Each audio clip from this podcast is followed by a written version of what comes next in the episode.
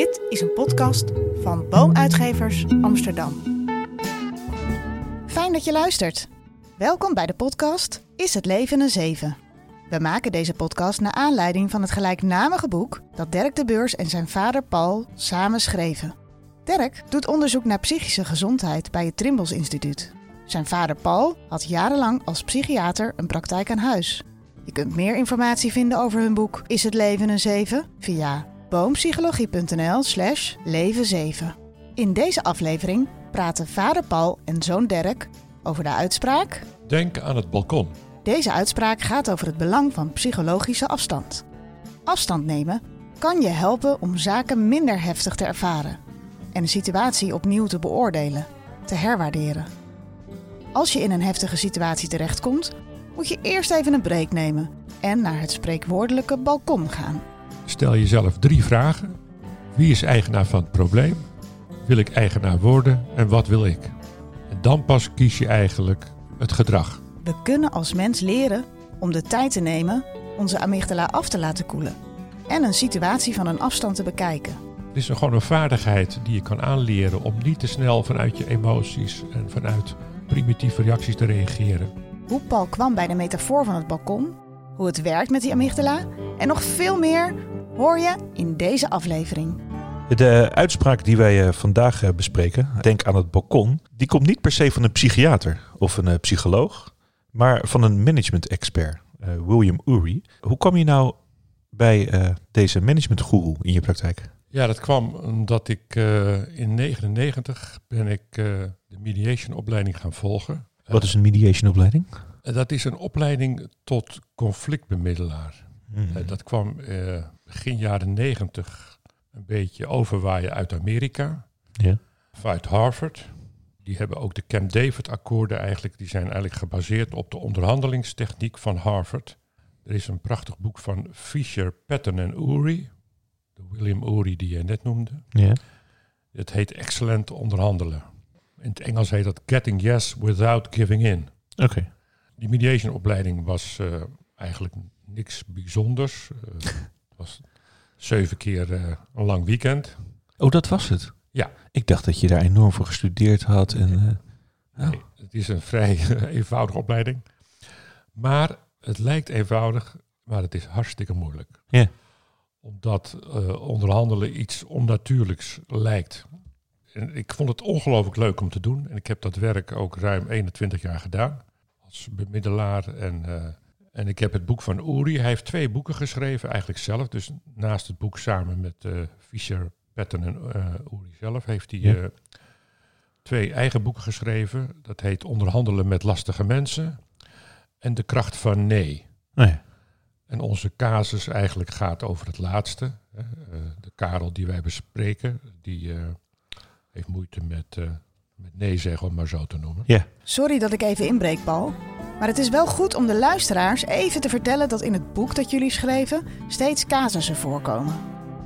In zo'n beschrijving krijgen we een inkijkje in de problematiek van de patiënten uit Pauls praktijk.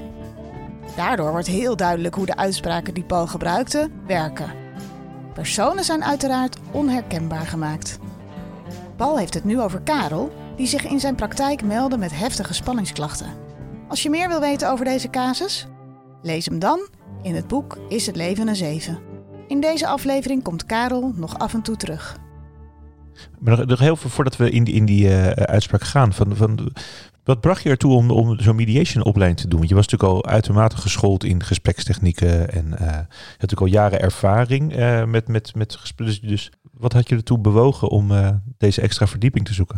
Nou, dat is wel grappig dat je dat zegt. Ik werkte uh, medio jaren negentig als hoofd van de afdeling psychiatrie dat, van een algemeen ziekenhuis in Delft. Ja. Hele leuke baan, heel leuk ziekenhuis ook. Nog steeds een leuk ziekenhuis. En um, daar werd ik uh, door de raad van bestuur een paar keer gevraagd om ruziende maatschappen te begeleiden. Want hij dacht, uh, ze dachten daar als bestuurders van, dat is een psychiater, dus die zal wel goed kunnen omgaan met allerlei, allerlei conflicten. En ik vond dat ongelooflijk leuk om te doen. Yeah. Dus dan zat ik een tijd lang een maatschap voor die aan het ruzie was of ik begeleidde een maatschap. En toen las ik later dat er een opleiding, toen kwam het ook in Nederland op een gegeven moment op. En ik dacht van ja, dat lijkt me nou ongelooflijk leuk om, eh, om dat te leren. Ja. Omdat het ook wel bij mijn persoon past. Eh, een van de opleiders van mijn mediation die zei van ik heb een passie voor harmonie. Ja. En dat herkende ik ook wel bij mezelf. Dus ik, ik vind het lastig als mensen ruzie hebben. Dat, dat vindt niemand over het algemeen leuk. Je hebt een paar mensen die vinden het wel leuk. Mhm. Die leven bij het conflict. Hè. Die, hebben, die bestaan door het conflict te zoeken. Dan, dan hebben ze het gevoel dat ze leven. Maar de meeste mensen, waaronder eh, ja, jij ook, en volgens mij en ik, eh, wij houden niet zozeer van conflicten. En dus dan zoek je ook een, eigenlijk een opleiding die je Ja, die die daar. handvatten geeft. En, eh, En eh, hoewel je natuurlijk juist dan door die, dat werk met conflicten in aanraking kwam. Want je ging bij conf- conflicten aan tafel. ja, en het is ook heel wat anders dan een, eh, een psychiatrische praktijk. Ja. Als je dus als patiënt bij een behandelaar komt, dat zit ook in de gewone geneeskunde, dan heb je een beetje eh, one-up, one-down situatie. Je bent eh, de specialist, om maar zo te noemen. Mhm. En de mensen die eh, hebben iets van je nodig. Dus je krijgt een, eigenlijk een ongelijkheid. Op de, op de goede manier maak je daar gebruik van. Door eh, mensen te kunnen helpen en te overtuigen van jouw inzicht of kennis. Het gevaar is dat je het misbruikt, die, die positie. En dat je je misdraagt ten opzichte van patiënten, bij wijze van spreken. Eh, Terwijl in de mediation sta je ontzettend op gelijk niveau met iedereen. Dus dan is er een gelijk level. Ja. Want vaak betaalt een maatschappij, bijvoorbeeld in de ziekenhuizen heb ik heel veel gedaan tussen maatschappen en ziekenhuizen. Die betalen jou, of de raad van bestuur betaalt je. En dan ben je meer klant-leverancier situatie krijg je. Dus een veel gelijkwaardiger. Ja, ja. Dus dat is een hele andere werksituatie. Wat ik wel leuk vond, maar dat kwam ook door die opleiding, dat je handvatten kreeg om juist mensen te helpen met het conflict. En het ging dan niet over jou. Kijk, een mediator is een bemiddelaar en die wordt niet eigenaar van het probleem. Je helpt mensen met het oplossen van het probleem. Ja, ja. En, eh, maar die bleken dus ook die inzichten, eh, dus niet alleen bij maatschappen die ruzie maakten, eh, van toepassing, maar je had er ook wat aan in je praktijk. Dus hoe heb je dan die mediation inzichten in je praktijk verweven? Ja, wanneer, hoe merk je nou dat dit ook aansloeg in je psychiatrische praktijk? Ja, dat is heel gek. Dat is geleidelijk aan begonnen Mhm. of verlopen. Ik heb er eigenlijk veel meer van geleerd dan ik had gedacht in het begin van die mediation. Ook in mijn behandelpraktijk. Ja. Omdat als patiënten kwamen met angst of depressieve klachten, Ja. dan behandel je dus niet alleen die, die, die, die symptomen en die klachten. Mhm. Maar je wilt de persoon helpen die tot deze klacht is gekomen. En dan zie je vaak dat mensen conflicten heeft in zichzelf, of conflicten in de thuissituatie, of conflicten op het werk. En geleidelijk aan bleek eigenlijk dat mijn hele opleiding tot psychiater heel weinig handvatten gaf om met dat soort conflicten om te gaan. Wel een beetje intrapsychische conflicten, Ja. maar intermenselijke conflicten en met name op werksituaties. Je kon wel vaststellen dat iemand conflict had, maar hoe geef je nu gereedschap? Ja. Wat is gereedschap om met dat conflict om te gaan? En ik moet zeggen, dat heeft me heel veel geholpen in mijn praktijk. En vandaar ook deze uitspraak, eh, denk aan het balkon. Want die komt van meneer Uri. Ja, en wat, kan je, wat, wat, is, wat is voor jou de kern van deze uitspraak? Kan je dat eh, eh, proberen te duiden? Nou, de kern is dat je, omdat je als mens eigenlijk een dualiteit in, jezelf hebt tussen het animale, het, het, het dierlijke, om maar zo te noemen. Mhm. Wat we gemeen hebben met bijna alle dieren. Onze basale hersenen. En aan de andere kant onze voorhersenen, de frontaalkwap. Dus eh, aan de voorkant van je, van je hoofd. Daar zit je, je cognities en je persoonlijkheid. En de kunst is eigenlijk dat, eh, of de kern van het verhaal is dat die emoties, en met name eh, de amygdala, nou, daar heb jij eh, nogal wat wetenschappelijk onderzoek eh, op losgelaten. Daar heb ik straks wel een vraag over trouwens. Ja. Die amygdala die reageert gewoon. Die is sneller dan het licht. Ja. En de kunst is om niet te snel te reageren, eh, maar eerst het balkon op te gaan en dan je frontaalkwap in te schakelen. Je kan het ook noemen gevoel, gedrag, gedachte. Ja. Dat is eigenlijk Meer de klassieke... eh, dat is de snelle patronen. Hè? Je gevoel wordt geraakt, je amygdala slaat aan, daar reageer je op. En later heb je gedachten, had ik niet moeten doen. Ja. Dus je vliegt uit de bocht omdat je getriggerd wordt. En dan later in de auto denk je, daar heb ik spijt van. Ja. Ja. En het balkon gaat erom dat je je gevoel heb je altijd. Je reageert, je, wordt, je slaat aan. Dat is een menselijk gedrag, een menselijk tekort. Ja. Daar reageer je dan niet op door eerst je frontaalkwap in te schakelen. En dat kan je alleen maar doen door het metafoor van het ko- het balkon te gebruiken. Je moet boven de situatie komen. Ja. Ja, dat is natuurlijk, oh, zo heb ik nooit gekeken. Dus die balkon zit natuurlijk ook fysiek boven de situatie. Juist. Ja, ja. Ik, heb, ik zag het altijd meer ehm, als iets wat gewoon verder op afstand stond. Maar het is natuurlijk ook echt niet voor niks een balkon, omdat hij natuurlijk echt boven de alles hangt. Juist. Eigenlijk, ah ja. Ja. En daar stel je jezelf drie vragen. Ja. Wie is eigenaar van het probleem? Wil ik eigenaar worden? En wat wil ik? En dan pas kies je eigenlijk het gedrag. Dus dan wordt het gevoel, gedachte, gedrag. En is dit, is dit al van Uri of heb je dit zelf verfijnd voor je praktijk? Dit laatste heb ik zelf Ja, die drie vragen. Die, ik heb het boek ook wel eens gelezen, maar ook weer een tijd geleden. Eh, dus die, die herinner ik me niet zo. Dus Nee. die heb je zelf, ja, ja. Die heb ik eigenlijk bij toeval eh, ontdekt, Ja. om maar zo te noemen, door een lezing van eh, Rien van bij de verzekeraars. ja. Die hield een verhaal en dan had hij het over Affect Behavior Cognition, de ABC. Mhm. En dat heb ik heel veel patiënten uitgelegd, dat we van nature reageren op ons affect, behavior, cognition, dus gevoel, gedrag, gedachte. Ja. En de kunst is om van ABC naar ACB te gaan. Ja. Gevoel, gedachte, gedrag. Gedrag, dat je het uitstelt. En die C doe je op het balkon. Ja. Dus het denken, dus je moet uitstellen. Dus je natuurlijke reactie moet je zien uit te stellen. Laat ik eerlijk zijn, het is eigenlijk heel oud. Ik las als kind Pietje Bel. Ik heb alle boeken gelezen op Pietje Bel. Ja, natuurlijk vroeger geen Netflix natuurlijk. Precies. En die moest tot tien tellen.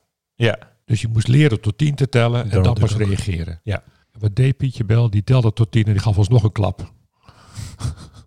dus het gaat er wel om dat je, en dat vond ik eigenlijk wel prettig als, als extra bagage, om die eh, drie vragen je te leren afstellen, Ja. eh, af te stellen. En je merkt dus ook dat patiënten er baat bij hadden. Enorm veel baat en ik had er zelf ook baat bij. Ja. Ik weet nog heel goed, want dat is het lastige. Had een keer, een, kreeg ik een brief van de bank. En ik raakte, nou, ik sloeg echt op aan. Ik denk, nou, wat is dit voor een onterechte... En, dus ik had de neiging om meteen eh, te bellen of in de pen te klommen. Ja, ja, ja. Pen, pen te klimmen. En toen dacht ik van, niet doen. Ja. Je moet ook zelf doen wat je anderen leert. Ja.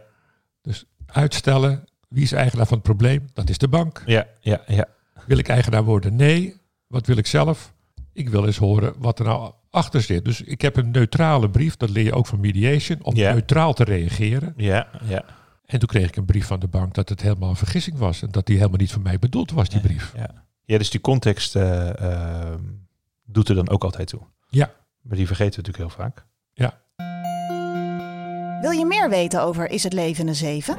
Of het boek van Dirk en Paul bestellen? Voor jezelf, een vriend, je vader of je zoon? Ga dan naar boompsychologie.nl slash leven 7.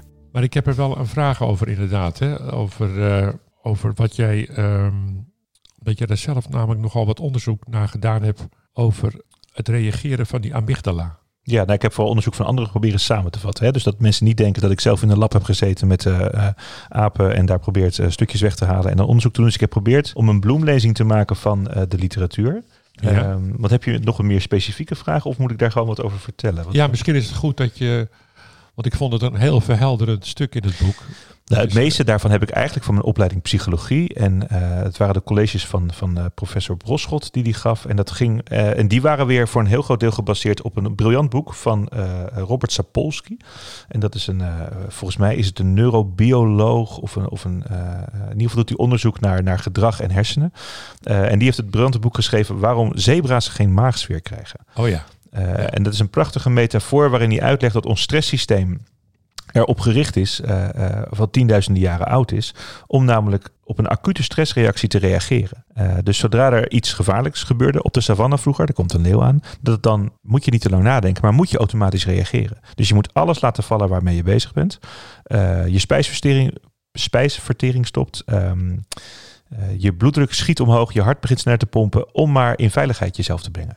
Dat is een hele heftige reactie die je hele lichaam eigenlijk bypast. Dus je hebt ook geen tijd om over na te denken. Je krijgt een, uh, zoveel adrenaline en stresshormoon, cortisol in je lijf, om maar te kunnen ontsnappen. En dat is heel effectief gebleven, want anders hadden wij hier niet gezeten. Maar wat die dan dus uh, uh, uiteindelijk waarom zebra's dan geen maagsfeer krijgen, maar wij wel, is dat uh, in de situatie van een zebra is er een leeuw, waar moet je voor vluchten. Als het niet lukt, ben je opgegeten. Maar als het wel lukt, dan is die, de, de, de dreiging daarna weg. Maar bij ons, in onze maatschappij, heb je continu stressors. En wij zijn de enige dieren, uh, wordt dan gezegd, die ons ook zorgen kunnen maken over de toekomst. En ook dus psychologische stress kunnen ervaren. Dus wij hebben het gepresteerd om, om die, die enorme heftige stressreactie, die dus ook enorm heftig lichamelijk is, om die continu door te laten duren.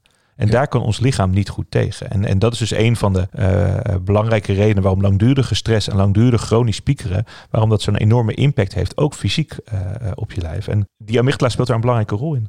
Ja. Um, en het is met al het onderzoek wat we wel zien, is dat het uh, altijd complexer is dan we dachten. Dus die amygdala bestaat weer uit heel veel subonderdelen. Uh, ja. En die hebben allemaal wel weer een bepaalde uh, invloed op elkaar. En er zijn ook andere hersendelen die, die een rol spelen. Dus het onderzoek is uiteindelijk, um, zijn ze gewoon aan het zoeken wat nou precies, hoe nou alles precies werkt. Maar je ziet wel telkens dat die amygdala ook bij angst en bij, bij fight en flight een enorm belangrijke rol speelt. en dat is die interactie tussen het controleren van je automatische respons, dat dat telkens een thema is wat terugkomt. Ja. Dus daar zie je dus ook dat zo'n balkonscène, met wat je zegt, ook gewoon eigenlijk uh, uh, dus ook echt een belangrijk onderzoeksthema is. Van hoe reguleer je nou automatische reacties? Ja, nou, dat is dus heel moeilijk, omdat je, al ga je uh, je hele leven in therapie, die automatische reactie, het aanslaan van die amygdala, die Ja. gaat niet veranderen. Nee. Dus je houdt, je kan het een valkuil noemen. Mhm. hè, wat ik zei, eh, wat zei in het eerste hoofdstuk, dat je je talent en je valkuil gaan je leven mee. Eh, je lichaam blijft, eh, ook emotioneel, blijf je aanslaan op iets. Ja. Je slaat gewoon op dingen aan. En daar kan je niks aan doen. En zag je ook in je praktijk, want dat lijkt me tenminste, dat sommige mensen gewoon sneller aanslaan en heftiger aanslaan dan anderen. Absoluut. Want dat is natuurlijk het, eh, ehm, dat lijkt me dan de uitdaging in, eh, ook in de praktijk, maar ook in naar hoe mensen, andere mensen begrijpen. Dat als je dat eenmaal hebt, dan heb je dat. Ja. En als je het niet hebt, kan je ook waarschijnlijk niet voorstellen hoe heftig zo'n amygdala aanslaat. Ja, het is een, een, iets wat iedereen heeft, maar de ene am- amygdala staat eh, scherper afgesteld dan de andere. De kunst is om je emotie te herkennen, te erkennen, maar er niet naar te handelen. Ja. En, en dat is eigenlijk die balkonscène, dat er niet naar handelen, primair, wel secundair, als je zelf op het balkon besloten hebt wat je wil. Mhm. Dat is eigenlijk de uitdaging voor ieder mens. En je moet niet schrikken van je eerste primaire reactie. Eh, Ja, want daar zit de, uitdaging, denk ik, dat, dat sommige mensen gewoon meer overspoeld worden door die eerste reactie, dus ook sneller erop reageren. Eh, Maar vaak omdat ze zo schrikken van zichzelf. ja, dat denk ik inderdaad, ja. ja. En dat moet je ook accepteren. Ja. Een van onze hoofdstukken heet eh, Aardige mensen bestaan niet. Mhm. We worden getriggerd, we worden emotioneel aangesproken. Ja. We, we- de een gaat nog meer de kast op dan de ander. Maar iedereen, en vooral als je niet erkend wordt, een van de dingen die in de praktijk heel veel naar voren is gekomen, is dat we allemaal zoeken naar erkenning. Mhm. Wij ook met dit boek. We hopen toch dat het een zekere erkenning krijgt. Ja. Eh, Dus we, ieder mens zoekt naar erkenning. En als je dat niet krijgt, het zij in de thuissituatie, het zij op je werk, dan sla je daarop aan. Ja. En nogmaals, de kunst is om niet te schrikken van je diepe innerlijke emotie. Van je, nou ja, je onaardigheid soms. Je woede, je, je, je En, en hoe zag je in de, in de praktijk, hoe, hoe maakbaar was dit nou allemaal? Hè? Dus lukte het nou patiënten, ja, hoe werkt die effectief was zo'n therapie dan? Ook voor zo'n Karel, lukte het dan om hem hand, genoeg handvatten te geven waardoor hij hier beter om mee kon, kon gaan? Ja, wat ik zelf aan mezelf ook heb meegemaakt, is dat je, dit is iets wat je, wat je moet aanleren. Ja. Eigenlijk is dit gewoon een leergedrag zoals piano spelen. Het is oefenen, oefenen, oefenen. Want je komt steeds in situatie waarin je getriggerd wordt. Denk Ja. je, ja, Ja. daar ga ik weer. Oh, wacht even. En, en de ene valkuil eh, is groter dan de andere valkuil bij mensen. Dus de verschillende zijn de valkuil. Maar wat ik meegemaakt heb met mensen, als we het maar goed vaak besproken. We bespraken gewoon ook situaties op het werk. Ja. Dan zei ik van, noteer nou eens wanneer er nou eh, weer een conflict is ontstaan en hoe dat gelopen is en waar je was en neem het dan mee en dan bespreken we het welke andere strategieën had kunnen doen. Dus het herhalen gaf de verandering. Ja. En ik, ik heb het echt ook gezien en ook voor mezelf als een vaardigheid. Nee, ik vind het grappig als je dit zo, want eh, die, eh, zoals je Karel beschrijft, is het iemand die dus eigenlijk zich laat overspoelen door, ehm, door eh, dus verzoeken van anderen en daar dus eigenlijk wat, wat dus te snel eigenlijk aan toegeeft. Maar we hadden het er zelf ook over. Ik heb zelf dan, ehm, wat wij, wat wij met allebei doen, is dat ik ook wel de neiging zelf heb om primair te reageren ergens op. Ja. Dus heel erg, eh, ehm, ehm, zodra eh, iets gezegd wordt om daar primair iets van te vinden. Wat ook denk ik een deel van de kracht is en het enthousiasme meeneemt. Uh, maar ik heb ook nooit zo beseft tot we dat bespraken. Dat van, oh ja, dat is natuurlijk ook eigenlijk een balkonscène moment. Dat ik ook moet leren. Ik zit nu voor het eerst dan in een, uh, in een managementteam met meer mensen. Dus ik moet ook leren om niet overal bovenop te springen. Uh, maar ook uit enthousiasme. Ik zie mezelf ook als een jonge puppy die dan gewoon denkt, maar ik wil er ook wat van vinden. Dus dat is ook grappig. Ik heb het zelf nooit zo op mezelf betrokken. Maar nu, nu ik wat verder ben, denk ik, oh ja, het is natuurlijk ook iets wat ehm, waar eigenlijk iedereen wat aan heeft. Ja. Uh, en dus vooral als je dat de neiging hebt om primair ergens een soort. Als ik heb heel snel associaties. Dus Ja. zodra ik iets hoor, denk ik, oh ja, daar vind ik dat van. Uh, en daar wil ik dan ook gelijk wat mee. En ik probeer dus nu ook zelf. Dus we gaan het zien in de tijd. Uh, om dat in ieder geval bewust van te zijn. Voor mij is dat de eerste stap. Ja. Maar om te kijken of dat. Um, ja, of je het een beetje kan trainen. Of je dus ook kan leren om wat niet al te primair te reageren. Wees gerust, het is te leren. Ja. Door schade en schande word je wijs, maar ook, ik bedoel, dat is toch een vaardigheid. Het lukt mij ook niet altijd, maar ik, ik herken wel bij mezelf wanneer ik de neiging heb uh, om primair te reageren. En ook als je ouder bent, dan gaat het er ook een beetje af, denk ik, de heftigheid. Maar nog steeds kan ik aanslaan op dingen. Ja. En, uh, dus het, en verrast het je dan ook? Of... Ja, nou ja, het, het, verrast mezelf niet meer, maar het verbaast me dat dat wat dat betreft zo consistent aanwezig is. Ja. Dat die amygdala, ja. ja, die blijft gewoon. Dat is zo'n dierlijk fenomeen in onszelf, om maar zo te noemen. Zo'n biologisch, ik noem het verkeerd eigenlijk. Zo'n bazaal biologisch element in onszelf. En nou ja, dat gevecht als mens in jezelf tussen het dierlijke en het rationele, dat is ook een onoplosbaar thema, ook in de filosofie. Ja, ja daar zijn we nog steeds uh, niet uit. Uh, um, het interessant dat die psychiatrie steeds meer holistisch probeert te kijken. Ook dat het lichaam een steeds grotere rol speelt. Maar dat we nog steeds die hele psyche en geest enorm gescheiden hebben. Ik vond het heel leuk. Ik weet even niet meer zo scherp of we dat nu in dit hoofdstuk bespreken. Maar die, die, Antonio Damasio is zo'n beroemde neuro, uh, neuroloog. En die noemt dat de somatische stempel. Dus die zegt moeilijke beslissingen, die neem je ook met je onderbuik. Dus ja, hij zegt het is ja. lang niet altijd cognitief. We kunnen alles niet cognitief aan, want er is zoveel informatie. Dus, dus hij had patiënten die hadden dan een beschadiging. Ik dacht ook aan hun amygdala. Uh, en die konden dus niet belangrijke beslissingen meer nemen. Die konden prima nog functioneren. Maar zodra ze iets moesten beslissen wat complex was in de complexe sociale situatie, dan waren ze niet meer in staat uh, uh, dat te nemen. Ondanks dat hun frontale kwap het nog steeds deed. En we zeggen altijd, daar worden de beslissingen genomen. Uh, maar hij geeft aan, dat is een somatische stempel. Dus je onderbuik beslist mee. Ja. Uh, dus dat vond ik ook wel heel, ook wel geruststellend ergens. Dat ja. Je, um, ja. Nou, je haalt ook uh, volgens mij uh, in de bespreking van de literatuur ook het boek aan van Ab Dijksterhuis. Ja. Hè, hoe die uitlegt hoe je tot de beste beslissing kan komen, om maar zo te noemen. Ja. Kan je er nog iets over zeggen? Ja, dat, dat komt eigenlijk op. Het is wel vergelijkbaar, waarin hij zegt over sommige beslissingen is het gewoon beter om wat dat betreft het spreekwoordelijke nachtje te slapen. Juist. Dat hij dus in uh, zag dat als er um, bepaalde beslissingen genomen worden die wat complexer waren. Als ze heel eenvoudig zijn over welke pindakaas je moest nemen, dan was dat voor mij niet zo belangrijk meer. Maar grotere beslissingen, je moest het ook niet helemaal overanalyseren. Uh, maar even afstand nemen wat dat betreft. Ook eigenlijk dus naar het balkon gaan of een nachtje overslapen of welke afstand je ook neemt. Dat uh, had hij in meerdere studies voor mij aangetoond met dat boek wat hij daarover had geschreven. Dat de beslissingen allemaal niet zo bewust genomen worden. Het slimme onbewuste heette dat boek. Ja, ja, dat is een heel leuk boek. Ja. Nou ja, ik heb vaak ook in de praktijk de drie eenheid genoemd. Ja. Dus gevoel, verstand en intuïtie. Uh, de kunst is om alle drie in balans te krijgen. Ja. Je moet niet te veel verstandelijk zijn. Je moet ook niet te veel emotioneel. En je moet ook niet alles intuïtief doen. Hè?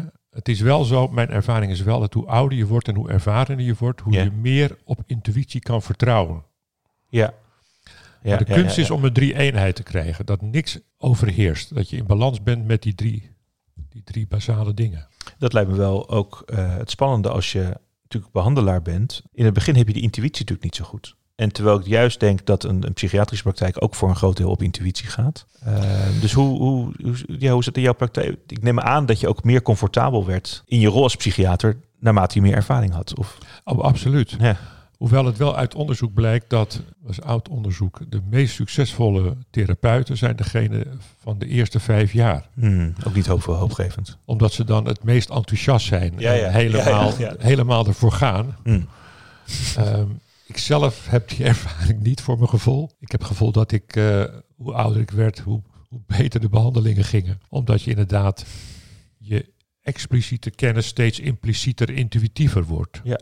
En dat is een beetje wat we in de geneeskunde soms uh, het niet-pluisgevoel noemen. Hè, de huisartsen kennen dat goed. Ja, ja, ja. En ook specialisten, maar al vooral de huisartsen. Ja. Er is iets niet pluis. Dat is een soort intuïtieve kennis. Het is kennis die intuïtief is gaan zitten. Ja. Een voorbeeld uit de oude psychiatrie. Had vroeger een hoogleraar Rumke. En die sprak over het precoxgevoel bij schizofrenie. Ja. Dat je in een contact met de patiënt zat en een bepaald gevoel, een bepaalde intuïtie, dat je dacht, dit is niet pluis. Dit is een vreemd gedrag, Ja. zonder dat je soms nog het kan benoemen. Ja. En hij noemde dat een van de symptomen, dat als je als behandelaar een precox-gevoel had, Ja. een voorgevoel. Nou ja, het zou interessant zijn om te kijken, dat weet ik gewoon niet in de literatuur, maar of dat niet pluisgevoel sterker en ook beter voorspellend wordt naarmate je meer ervaring hebt. Ik weet wel, er zijn studies geweest waar ze keken naar brandweermannen en die wisten, sommige brandweermannen wisten, voelden aan wanneer een huis ging instorten. En dan, dan leek het eerst een soort nou, eh, intuïtie ook, maar achteraf bleek toch dat ze onbewust heel veel signalen oppikten die ze door ervaring hadden geleerd als er dit, dit en dit gebeurt, maar dat hadden ze niet expliciet voor zichzelf bepaald. Achteraf kwamen ze daarop. Dus dan zag je ook dus dat dat enorm belangrijk was om eh, als brandweerman goed te functioneren. En als hulpverlener lijkt me dat toch ook, dat je daar Ik toch... denk- ja, Ja, ja, ik denk dat dat klopt. Ja. Dat is mijn eigen ervaring ook. ja. Ik wou nog even iets zeggen over dat balkon. Ja. Ehm, een andere metafoor die ik vaak heb gebruikt is, eh, en die slaat er ook al een beetje op, dat de kunst van het leven is om regisseur te zijn van het toneelstuk waar je zelf in speelt. Mhm. En dat geeft ook eigenlijk weer de afstand aan tussen, tussen de situatie en het balkon. Het is de kunst eigenlijk om naar jezelf te kijken in een situatie, in je leven, of het nou werk is of privé. Ehm, dus je speelt er zelf in mee. Mhm. Je kent natuurlijk de uitspraak van Shakespeare: All the world is a stage. And every man and women are merely players. Mhm. Dus je speelt altijd bepaalde rollen. Ja. Dat is niet iets onechts, maar dat is gewoon zo. Je bent eh, op je werk anders dan thuis, terwijl je toch dezelfde bent. Ja. Dat zijn rollen. Rollen klinkt dan een beetje onecht, maar en de kunst is om regisseur, regisseur van jezelf te zijn in dat, in dat stuk waar je dan bent en waar je speelt. Dus, Ja. dus eh, wij noemen dat wel eens het distantiefenomeen. Ja. Het kijken naar de situatie helpt je om controle te krijgen over die situatie. Ja. Want anders verlies je je in de situatie en dan reageer je te primair. Het is allemaal de bedoeling om... Nou ja, ik denk ook dat dat inderdaad... eh, ehm, dus het afstand kunnen nemen, dus ook voor, dus dat je dus niet te overspeeld wordt door je emotie, dat dat een belangrijke vaardigheid is, ook voor emotieregulatie. Ja, Dat je dus ehm, die, hele verschillende therapieën, ook mindfulness, die proberen erop te richten dat je natuurlijk die, eh, de gedachten accepteert en de gevoelens accepteert, maar dat je er niet zoals feiten ziet en ermee eh, eh, aan de hou gaat. En, en dat ze je dus niet overnemen. ja. Dat, maar dat is ook wel een bepaalde vaardigheid die ook sommige mensen een stuk beter kunnen dan andere mensen. ja, maar het is te leren. Ja. Ik- Het is, echt, het is echt van belang, denk ik, dat je dat kan leren. Mhm. En het voornaamste begint bij het begin. Schrik niet van je primaire emotie. Ja, ja. En heel veel mensen die, die voelen zich verantwoordelijk. Dus die denken van ik moet het dan doen. Net Ja. als Karel in het boek. Ja, ja. Ik moet het doen. Terwijl als je op het balkon vraagt wie is eigenaar van het probleem. Je bent vaak niet eigenaar van het probleem. Het is een ander. Ja. Ook bij Karel. Ja, maar ik voel me verantwoordelijk. Nou, je kent bekende uitspraken ook. Je voelt je verantwoordelijk, maar je bent niet verantwoordelijk. Dat is wat anders. Verantwoordelijk zijn is wat anders dan verantwoordelijk voelen. Ja. En met name, laat ik zeggen, als je nou niet om te discrimineren maar, of te profileren, maar vrouwen hebben iets meer last van dat gevoel. Die voelen zich eerder verantwoordelijk, eerder ook schuldig. Mhm. Ik heb veel lang aan gezegd, dat voel je en dat begrijp ik ook. Maar de vraag is of je verantwoordelijk bent. Ja, ja. Nou ja, het is natuurlijk heel bekend met incest-slachtoffers die zich schuldig voelen. En een van de belangrijkste dingen is dat ze helemaal geen schuld hebben. En dat het heel vervelend is dat je dat voelt. Maar dat is een beetje het basale, het basale brein. Wat ik zelf heel, wat je vaker hebt gezegd ook, is dat je het boek ook al meerdere keren gelezen hebt. eh, eh, ondanks dat het zo eenvoudig is. Dus dat zei je in het begin ook, dus die mediation. Nou, dat waren natuurlijk ook niet eens zo heel veel sessies. eh, ehm, maar dat verbaasde mij niet, omdat je dus ook zelf er zoveel aan gehad hebt. Dus dat eh, is enigszins vind ik dat heel mooi, maar anderzijds ook wel verontrustend. Want blijkbaar ont, ontglipt het je telkens. Dus deze kennis glipt ook telkens door je vingers heen. Nou ja, ik vergelijk het maar wat ik net noemde met pianospelen. Dat, is, dat heb ik vroeger eh, gedaan. En Ja. eh, tijd weer gestopt en toen weer begonnen. En nu ben ik weer bezig. En dat is weer herhalen en weer oefenen. Ja. En dat is met dit, ik vind het echt een vaardigheid. Ja, Ik heb wel eens gedacht, eigenlijk zouden we op school kinderen moeten leren om met dit soort... Dit is gewoon een vaardigheid die je kan aanleren om niet te snel vanuit je emoties en vanuit primitieve reacties te reageren. Ja. Wel om die te voelen, en vooral als kind heb je dat. Maar te kijken of je dat kan doen. En volgens mij er zijn er landen waar ze, volgens mij in Japan, waar ze die kinderen uh, bepaalde hoekjes hebben in, de, in het lokaal of in de gang. Mhm. Waar kinderen die dan een conflict hebben bij elkaar moeten gaan zitten. Omdat Nou, je ziet nu wel met onze, onze kinderen die dan de 8 en 10 zijn, dat ze al, eh daar hebben ze dan een kanjertraining. Dus die hebben al meer emotionele trainingen waarin ze leren dat ze bepaalde petten op kunnen hebben. Dus een zwarte pet en een witte pet en een rode pet. En dat dat bepaalde eh, eh, gedrag weer oproept bij anderen. Dus er is wel meer aandacht voor. En ik weet wel dat vanuit Trimble zijn we ook altijd wel bezig om te zeggen van het zou heel goed zijn om meer aandacht te hebben voor eh, sociaal-emotionele vaardigheden. Waar je al dit soort dingen in mee zou kunnen nemen. Want het is natuurlijk heel raar dat we natuurlijk eigenlijk allemaal cognitieve dingen leren. Maar Ja. misschien degene wat eigenlijk misschien wel het belangrijkste is, of wat het moeilijkste is om te leren. Eh, emotionele vaardigheden, daar, daar besteden we. impli- we besteden ook wel aandacht op school. Eigenlijk is school natuurlijk ook gewoon een heel impliciet manier van leren omgaan met elkaar. Maar zouden er ook expliciet, meer expliciet bij kunnen stilstaan. Ja, omdat het ook een vaardigheid is. volgens Ja, mij. nou, het is wel Dat, grappig, want het is, je gaat er toch ook vanuit, dus ik zelf dan ook. Ik heb dan zo'n boek één keer gelezen en daarna denk ik, ik heb dat gelezen, dat hoef ik niet nog een keer te lezen, want ik weet het wel. En dat is natuurlijk eh, met zoiets, eh, eh, gitaar moet ik ook bijhouden, anders dan wordt mijn techniek minder. En dat zou ook heel goed hiervoor kunnen gelden. Ja. Ja. Ik vind het trouwens wel leuk wat je noemt over die, over die hoedjes en die kleuren. Ja. Wat wij leerden in de mediationopleiding is de rode hoedjes. Hm. Dat wil zeggen dat als je ergens komt en de emoties zitten hoog, Ja. dan moet je die niet te snel gaan dempen. Ah ja. Eerst moet dat eruit. Dus Ja. je moet gewoon rustig eh, een conflict laten eh, komen en horen. En dan, nou, dan wordt er eh, ruzie gemaakt aan tafel. En dan is de kunst om er niet van te schrikken. Moet er eerst uit. Want als je gaat dempen, dan krijg je de hele tijd in de sessie... komt dat als een soort gijzer uit de grond af en toe. Ja. Dus eerst de rode hoedjes, laat maar gaan. En ik Ja. heb dus veel samengewerkt met een collega. En dan zaten we altijd tegenover elkaar in Ja. de groep. Of schuin tegenover elkaar. Gaven elkaar een beetje een knipoog of een signaal. Nou, ja, dit zijn de rode hoedjes. Laat maar gaan. Ja. Gewoon op je handen zitten. Kwartier, twintig minuten. Laat maar even lopen. Ja. Nou, dan is, dat, nou, is de ballon leeggelopen. Dan pas kan je een stap verder doen. We zijn Dus- natuurlijk geneigd om dingen gelijk op te lossen. En vooral dit soort spanningen verdragen we natuurlijk niet zo goed als mens. Dus je gaat gelijk handelen eigenlijk. Exact. Ja. En je gaat meteen de, demp, de, de emotie Ja. dempen bij de ander. Ook thuis. Hè? Ja. Als je thuis een conflict hebt met je partner. Dan heb je soms de neiging om meteen het, eh, het goed te maken. Want Ja. je wil Ja. niet. Terwijl je moet de ander erkennen in de emotie. Je wil zelf ook erkend worden. Dus de kunst is even op je handen te zitten. Ja. Laat maar even komen. En als die ander dan, als de ballon wat leger is. Ja, dan kan je zelf hem oppompen weer. Dit was aflevering 2. Veel dank voor het luisteren. Vond je het leuk? Volg en like ons op Instagram. Leven7. Vergeet niet je te abonneren in je favoriete podcast-app. Dan ben je direct op de hoogte als er een nieuwe aflevering online komt. In de volgende aflevering bespreken Dirk en Paul de uitspraak... Relaties zijn net weer huisjes. Over het belang van communicatie. Tot dan!